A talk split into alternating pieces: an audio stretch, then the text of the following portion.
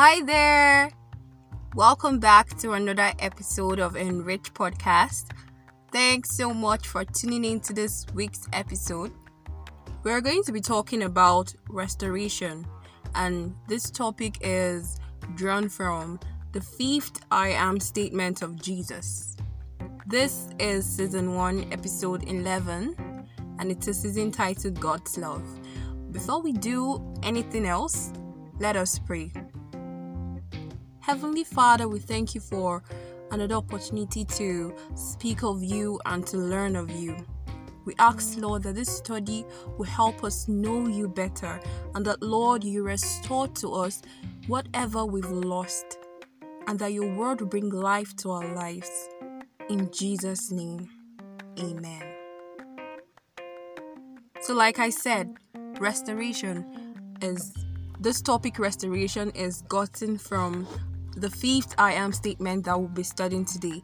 And the fifth I am statement of Jesus is found in John eleven twenty-five. Jesus said, "I am the resurrection and the life.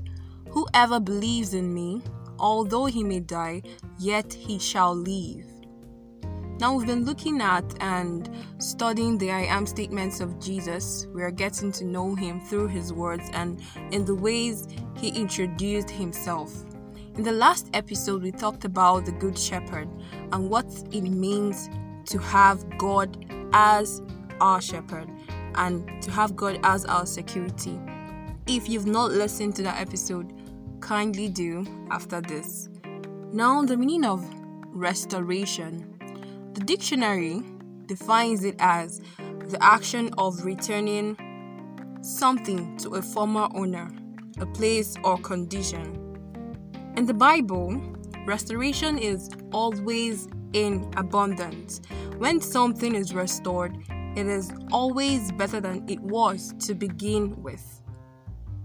In John eleven twenty-five, Jesus says, "I am the resurrection and the life."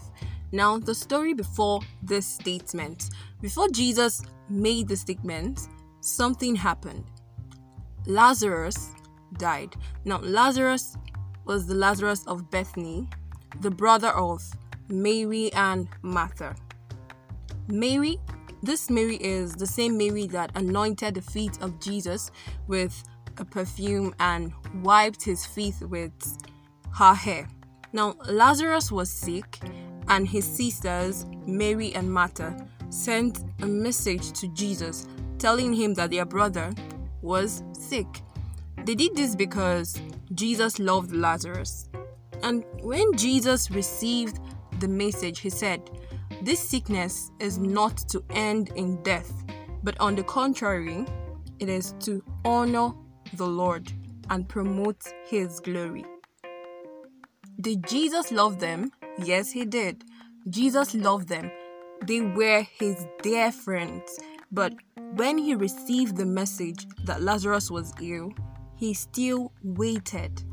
Now, this is to show us that God's time is divine.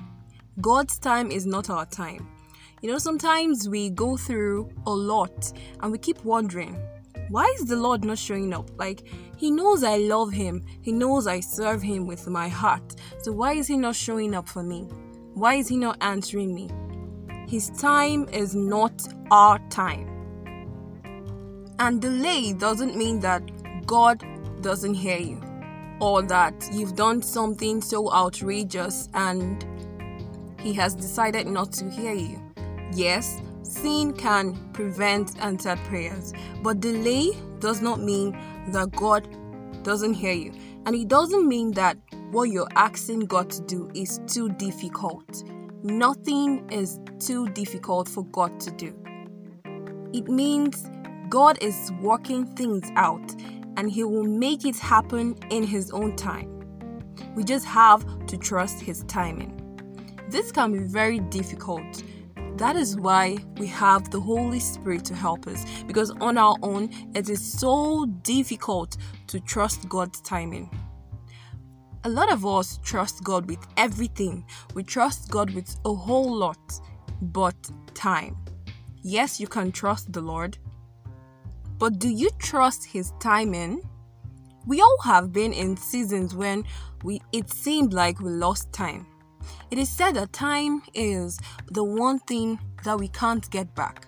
And it is true. It is very true in the natural. But the supernatural God we have knows how to make up for lost time. He knows how to restore time we think we've lost. At times, God waits on purpose till the odds are against you, so that when He acts, there wouldn't be any doubt. So that when He shows up, you won't attribute the glory to someone else, because God doesn't like sharing His glory. And when it seems like He's late, He always has something better coming. Jesus waited till Lazarus died before He showed up. Jesus didn't go immediately He received the message, because there was something He wanted to do. He wanted the glory to go to God. Jesus didn't show up immediately Lazarus died. He waited till Lazarus started smelling for He to go. And that was when he went. When He went, it was clear what He did, and God was glorified. When it seems like you know, God is not hearing, and when it seems like God is not doing anything about what you're going through, just know that something better is coming, just as in the case of Lazarus. Jesus said, "This sickness is not to end in death, but to honor God and promote His glory." And that is exactly what happened. When Jesus finally arrived after staying days, Martha sounded disappointed that Jesus arrived late. She said, "Master, if you have been here, if you had been here, my brother would not have died." Have you ever been in the place of Martha? Like, you called for God to do something. You called on God. You called and called. You waited and waited. And it seemed like He wouldn't show up. I just want to tell you that there is hope for you. Don't give up on God yet. Sometimes you just have to wait on God to do what only He can do. After Martha had expressed her disappointment, Jesus said to her, "Your brother shall rise again." Yes, Martha just replied, "I know he will rise at the last day." Martha thought Jesus was talking about the resurrection at the last day. Then Jesus said to her, "I am the resurrection and the life. Whoever believes in me, though he may die, yet he shall live." Jesus is the resurrection and the life. This means He has the power to restore a diseased person to life, just as Lazarus was restored to life. Jesus has the power to bring life to you, to bring life to whatever seems dead in your life, to bring life into any situation you're going through, because nothing, absolutely nothing, is impossible for Him to do. Jesus has the ability to restore whatever you've lost. Whatever I have lost, be it your peace, your hope, and you feel that, yes, it's all over, I've lost it. Jesus can restore it. You just have to believe that He, the resurrection, can resurrect all that seems to be dead in your life. You have to trust Him. You have to believe in Him. You have to have faith in what He can do. And when He restores, He restores in abundance. He restores, like the way God restores, He restores in a way that makes you forget the time you think you've lost.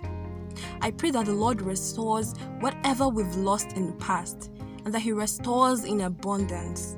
In Jesus' name, amen.